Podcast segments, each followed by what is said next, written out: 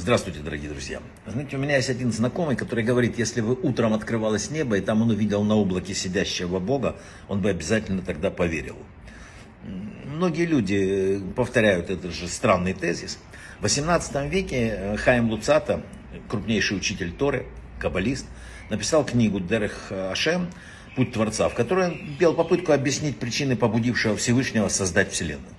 Вселенная на самом деле представляет собой великолепную арену для человеческих действий. В ней созданы все условия, необходимые для духовного развития человека, творческого, я знаю, нравственного, какое хотите. И цель которого всего этого воссоединение с Творцом, нахождение Творца в мире. Всякая трудность, поджидающая нас в нашей земной жизни, это ступенька, преодолев которую мы приближаемся к этой цели, переходя на новый уровень своего развития. И на протяжении всего нелегкого жизненного пути Творец прячется от нас. Почему?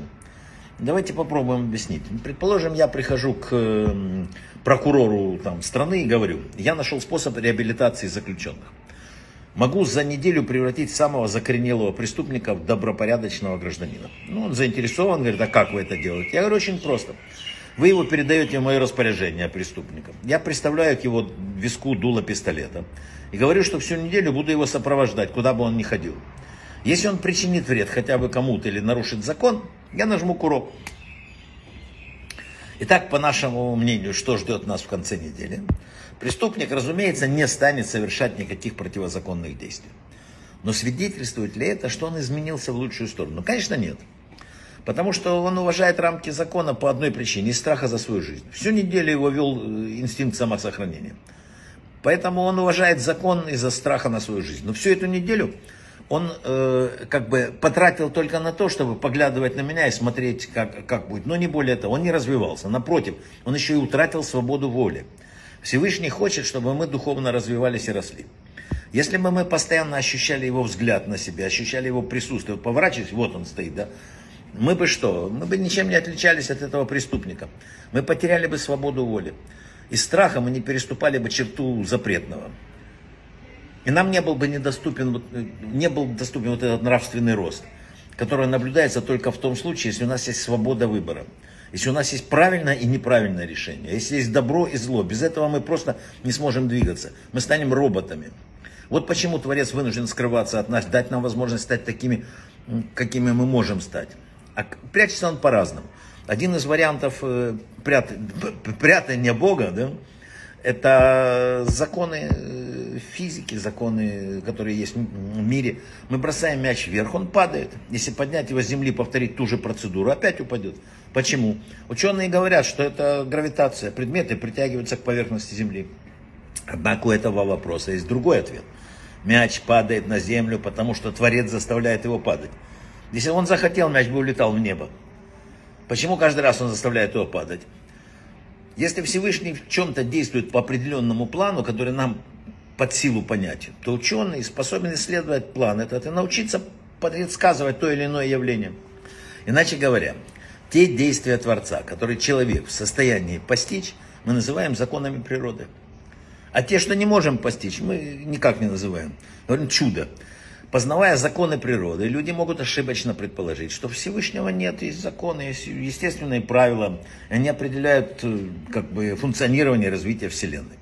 Творец позволяет нам стать атеистами.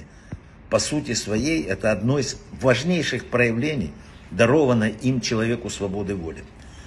Человек вот именно в этих условиях должен найти Творца. Когда люди наблюдают необычное, там чудо какое-то, да, и оно не более чудесно, чем падающий на землю мяч. Творец прячется от нас, чтобы подарить нам свободу выбора и делает это самыми разнообразными способами. Мы должны его искать. Мир для нас – это лабиринт, в котором мы ищем прячущегося Творца. И мы можем найти его, если воспользуемся чем? Специально предназначенным для этого путеводителем. Поэтому лабиринту есть путеводитель, зовут его Тора. Иначе мы никто никогда не нашли.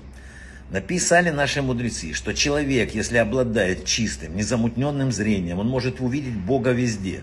Но бывает, что глаза перестают ему подчиняться. Например, в Торе мы читаем, что Агарь, оказавшись в пустыне, смотрела, как умирает от жажды ее сын. И вдруг произошло чудо, и перед ней оказался источник воды. Написано, и Бог открыл глаза ей, и увидела на источник воды.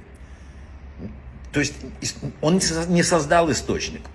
Он, Бог открыл ей глаза. Проблема не в отсутствии реальности, а способности человека увидеть за всем Бога. Необходимо увидеть в каждой составляющей э, из усилий, прикладываемым человеком для добычи даже пропитания. Мы работаем там только для того, чтобы выполнить постановление Всевышнего. В поте лица будешь добывать хлеб, а не потому, что ему, он не мог бы нам дать все и сразу. Тот, кто дает силу существовать земле, дает силу каждому существовать на этой земле. Поэтому мы всегда должны помнить, что материальные явления и объекты – только ширма, за которой прячется истинное устройство мироздания. Это миф. Настоящий мир находится на шаг дальше. Если в это всмотреться, то мы можем это увидеть. Брахавы от слаха и спасибо тому, кто дал нам свободу воли. Иначе мы были бы совсем не такими. Брахавы от слаха.